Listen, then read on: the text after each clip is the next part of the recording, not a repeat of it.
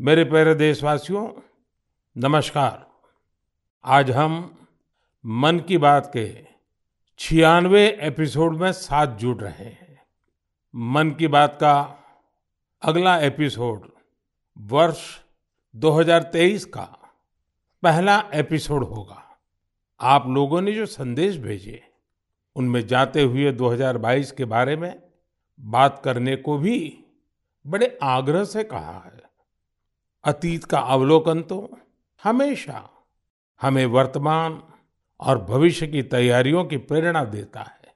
2022 में देश के लोगों का सामर्थ्य, उनका सहयोग, उनका संकल्प, उनकी सफलता का विस्तार इतना ज़्यादा रहा कि मन की बात में सभी को समेटना मुश्किल होगा। 2022 वाकई कई मायनों में बहुत ही प्रेरक रहा, अद्भुत रहा।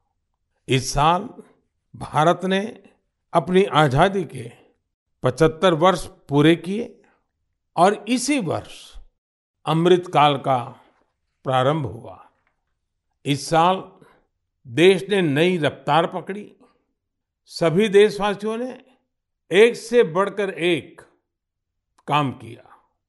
2022 की विभिन्न सफलताओं ने आज पूरे विश्व में भारत के लिए एक विशेष स्थान बनाया है।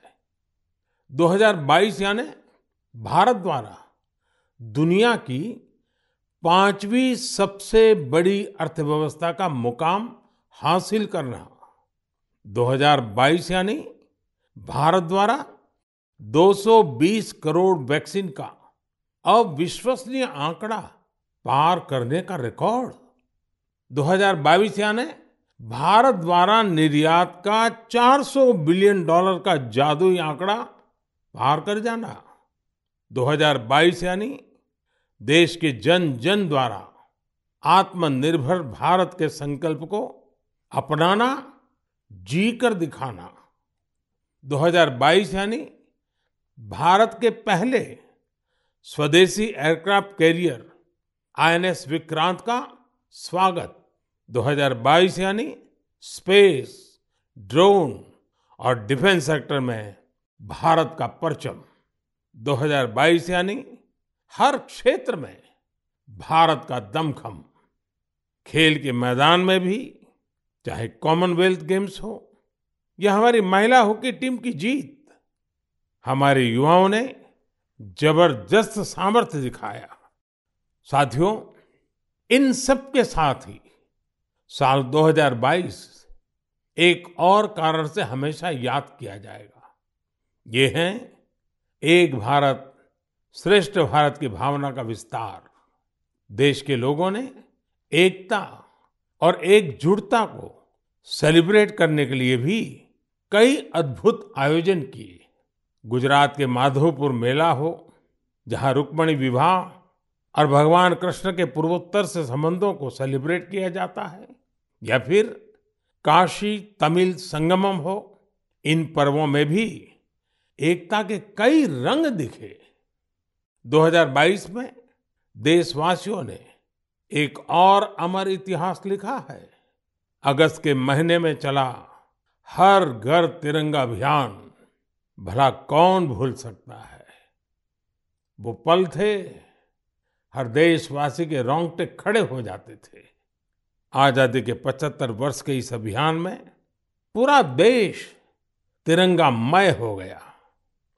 छह करोड़ से ज़्यादा लोगों ने तो तिरंगे के साथ सेल्फी भी भेजी। आज़ादी का ये अमृत महोत्सव अभी अगले साल भी ऐसे ही चलेगा। अमृत काल की नींव को और मज़बूत करेगा। साथियों, इस साल भारत को जी ट्वेंटी समूह की अध्यक्षता की ज़िम्मेदारी भी मिली है। मैंने पिछली बार इस पर विस्तार से चर्चा भी की थी। साल 2023 में हमें जी ट्वेंटी के उत्साह को नई ऊंचाई पर लेकर जाना है। इस आयोजन को एक जन आंदोलन बनाना है। मेरे प्यारे देशवासियों आज दुनिया भर में धूमधाम से क्रिसमस का त्योहार भी मनाया जा रहा है। ये जीसस क्राइस्ट के जीवन, उनकी शिक्षाओं को याद करने का दिन है। मैं आप सभी को क्रिसमस की ढेर सारी शुभकामनाएँ देता हूँ। साथियों, आज हम सभी के श्रद्धेय अटल बिहारी वाजपेयी जी का जन्मदिन भी है। वे एक महान राजनेता थे, जिन्होंने देश को असाधारण नेतृत्व दिया। हर भारतवासी के हृदय में उनके लिए एक खास स्थान है। मुझे कोलकाता से आस्था जी का एक पत्र मिला है। इस पत्र में उन्होंने हाल की अपनी दिल्ली यात्रा का ज़िक्र किया है। वे लिखती हैं कि इस दौरान उन्होंने पीएम म्यूज़ियम देखने के लिए समय निकाला। इस म्यूज़ियम में उन्हें अटल जी की गैलरी खूब पसंद आई। अटल जी के साथ वहाँ खींची गई तस्वीर तो उनके लिए यादगार बन गई है। अटल जी की गैलरी में हम देश के लिए उनके बहुमूल्य योगदान की झलक देख सकते हैं। इंफ्रास्ट्रक्चर हो, शिक्षा या फिर विदेश नीति, उन्होंने भारत को हर क्षेत्र में नई ऊंचाइयों पर ले जाने का काम किया। मैं एक बार फिर अटल जी को हृदय से नमन करता हूँ। साथियों, कल 26 दिसंबर को वीर बाल दिवस है और मुझे इस अवसर पर दिल्ली में साहिबजादा जोरावर सिंह जी और साहिबजादा फतेह सिंह जी की शहादत को समर्पित एक कार्यक्रम में शामिल होने का सौभाग्य मिलेगा। देश साहिबजादे और माता गुजरी के बलिदान को हमेशा याद रखेगा। मेरे प्यारे देशवासियों, हमारे यहाँ कहा जाता है, सत्यम किम प्रमाणम, प्रत्यक्षम किम प्रमाणम। यानी सत्य को प्रमाण की आवश्यकता नहीं होती। जो प्रत्यक्ष है उसे भी प्रमाण की आवश्यकता नहीं होती। लेकिन बात जब आधुनिक मेडिकल साइंस की हो तो उसमें सबसे महत्वपूर्ण होता है प्रमाण, एविडेंस। सदियों से भारतीय जीवन का हिस्सा रहे योग और आयुर्वेद जैसे हमारे शास्त्रों के सामने एविडेंस बेस्ड रिसर्च की कमी हमेशा हमेशा एक चुनौती रही है।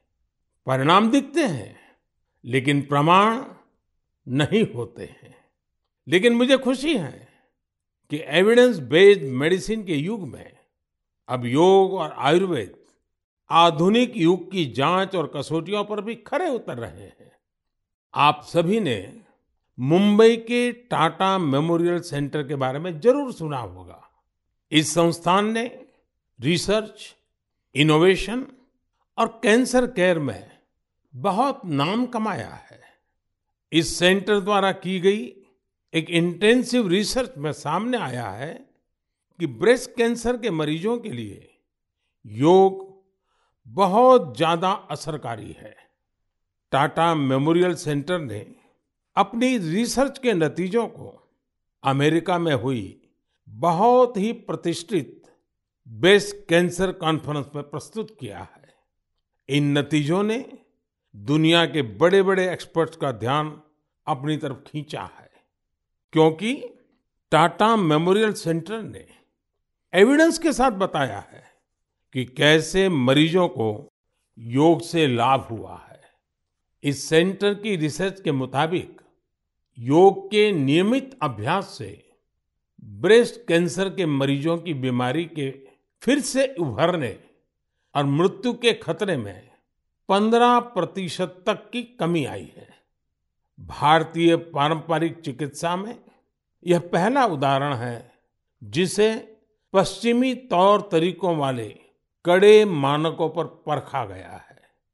साथ ही यह पहली स्टडी है, जिसमें ब्रेस्ट कैंसर से प्रभावित महिलाओं में योग से क्वालिटी ऑफ़ लाइफ के बेहतर होने का पता चला है। इसके लॉन्ग टर्म बेनिफिट्स भी सामने आए हैं। टाटा मेमोरियल सेंटर ने अपनी स्टडी के नतीजों को पेरिस में हुए European Society of Medical Oncology में उस सम्मेलन में प्रस्तुत किया है। साथियों, आज के युग में भारतीय चिकित्सा पद्धतियाँ जितनी ज़्यादा एविडेंस बेस्ड होगी उतनी ही पूरे विश्व में उनकी स्वीकार्यता बढ़ेगी। इसी सोच के साथ दिल्ली के एम्स में भी एक प्रयास किया जा रहा है। यह हमारी पारंपरिक चिकित्सा पद्धतियों को वैलिडेट करने के लिए छह साल पहले centre for integrative medicine and research की स्थापना की गई। इसमें लेटेस्ट मॉडर्न टेक्निक्स और रिसर्च मेथड्स का उपयोग किया जाता है। यह सेंटर पहले ही प्रतिष्ठित अंतर्राष्ट्रीय जर्नल्स में 20 पेपर प्रकाशित कर चुका है। अमेरिकन कॉलेज ऑफ़ कार्डियोलॉजी के जर्नल में प्रकाशित एक पेपर में सिंकपी से पीड़ित मरीजों को योग से होने वाले लाभ के बारे में बताया गया है।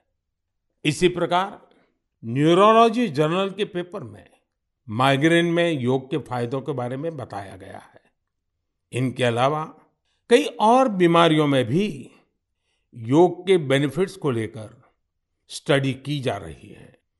जैसे heart disease, depression, sleep disorders और प्रेगनेंसी के दौरान महिलाओं को होने वाली समस्याएँ। साथियों, कुछ दिन पहले ही मैं वर्ल्ड आयुर्वेद कांग्रेस के लिए गोवा में था। इसमें 40 से ज़्यादा देशों के डेलीगेट शामिल हुए और यहाँ 550 से अधिक साइंटिफिक पेपर्स प्रेजेंट किए गए।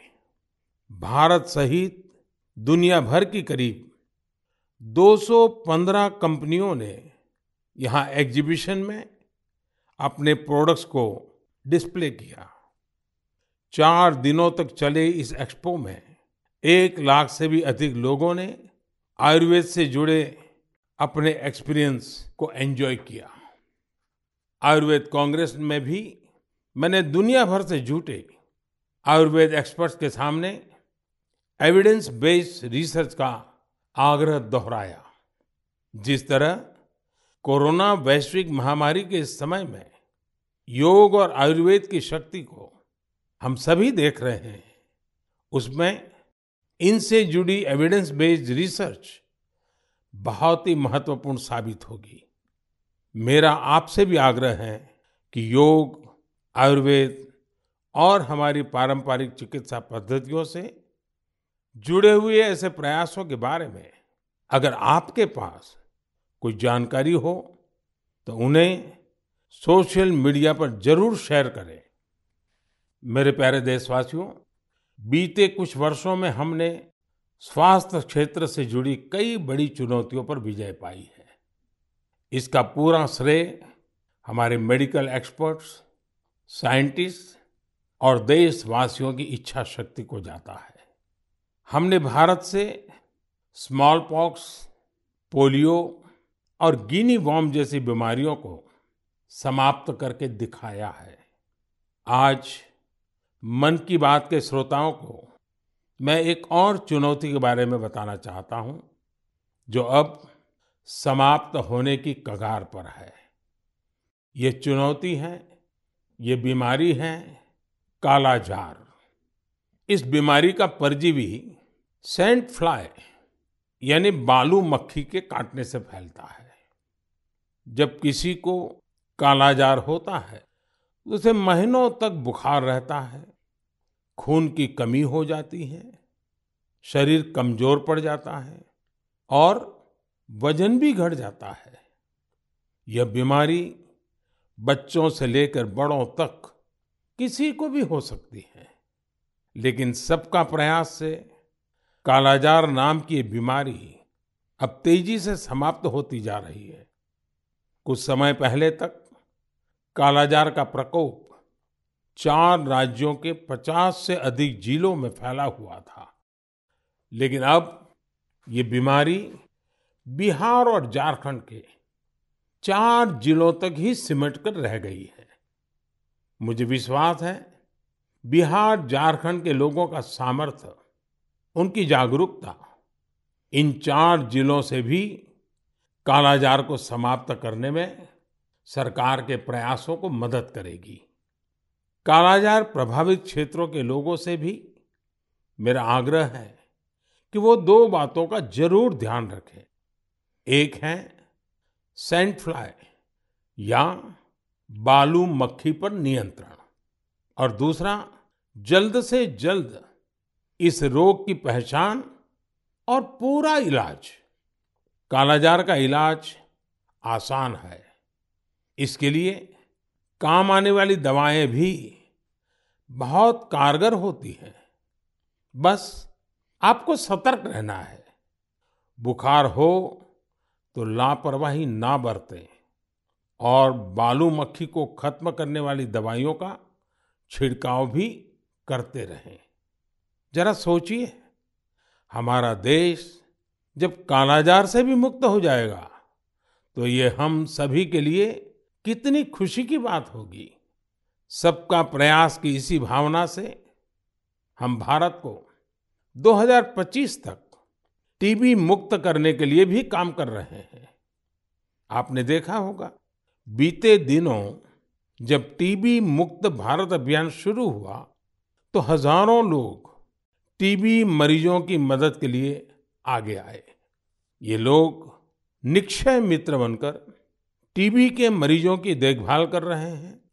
उनकी आर्थिक मदद कर रहे हैं। जन सेवा और जन भागीदारी की यही शक्ति हर मुश्किल लक्ष्य को प्राप्त करके ही दिखाती है। मेरे प्यारे देशवासियों, हमारी परंपरा और संस्कृति का माँ गंगा से अटूट नाता है। गंगा जल हमारी जीवन धारा का अभिन्न हिस्सा रहा है और हमारे शास्त्रों में भी कहा गया है, नमामि गंगे तव पाद पंकजम। सुर असुरई वंदित दिव्य रूपम। भुक्तिम च मुक्तिम च ददासी नित्यम। भाव अनुसारेण सदा नराणाम अर्थात, हे माँ गंगा, आप अपने भक्तों को उनके भाव के अनुरूप सांसारिक सुख आनंद और मोक्ष प्रदान करती है। सभी आपके पवित्र चरणों का वंदन करते हैं। मैं भी आपके पवित्र चरणों में अपना प्रणाम अर्पित करता हूँ। ऐसे में सदियों से कल कल बहती माँ गंगा को स्वच्छ रखना हम सबकी बहुत बड़ी ज़िम्मेदारी है। इसी उद्देश्य के साथ आठ साल पहले हमने नमामि गंगे अभियान की शुरुआत की थी। हम सभी के लिए गौरव की बात है कि भारत की इस पहल को आज दुनिया भर की सराहना मिल रही है।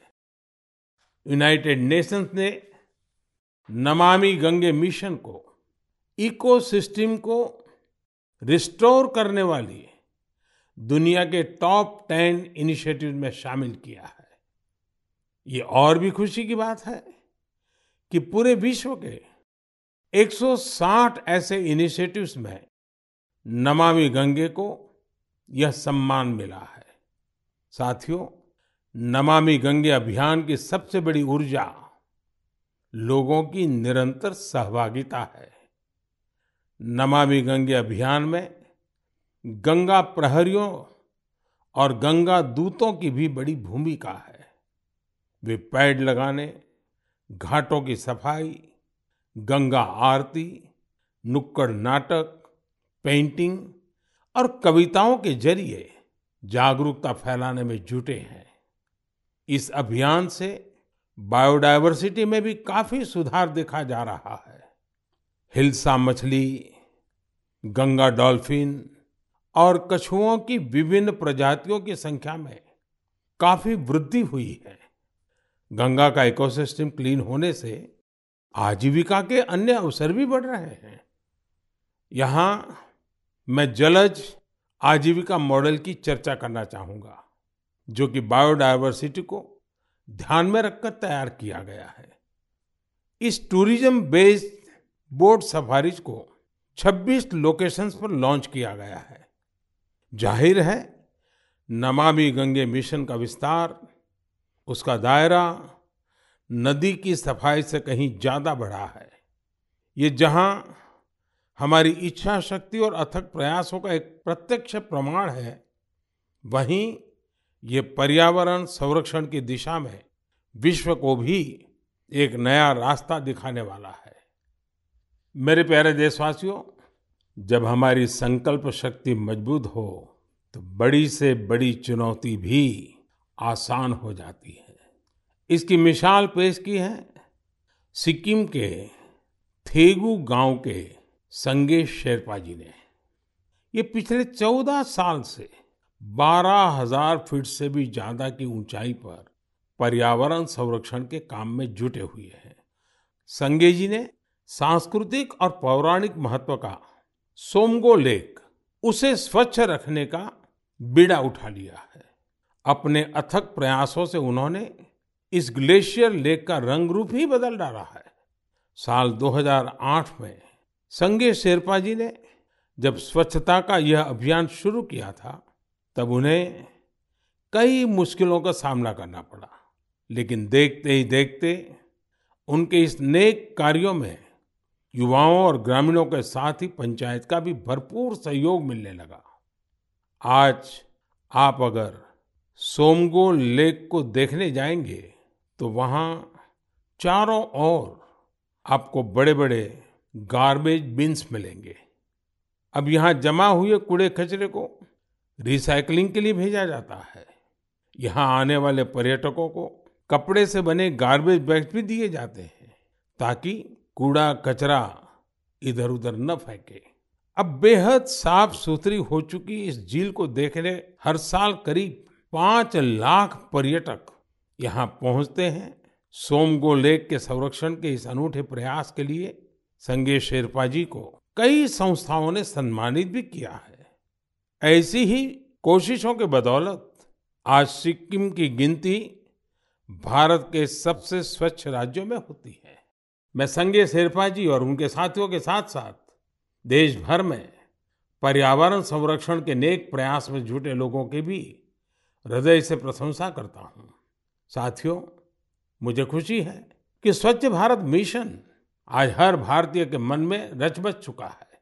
साल 2014 में इस जन आंदोलन के शुरू होने के साथ ही इसे नई ऊंचाइयों पर ले जाने के लिए लोगों ने कई अनूठे प्रयास किए हैं। और ये प्रयास सिर्फ़ समाज के भीतर ही नहीं, बल्कि सरकार के भीतर भी हो रहे हैं। लगातार इन प्रयासों का परिणाम ये है, कूड़ा कचरा हटने के कारण, बिन ज़रूरी सामान हटने के कारण, दफ्तरों में काफ़ी जगह खुल जाती है, नया स्पेस मिल जाता है। पहले जगह के अभाव में दूर दूर किराए पर दफ्तर रखने पड़ते थे।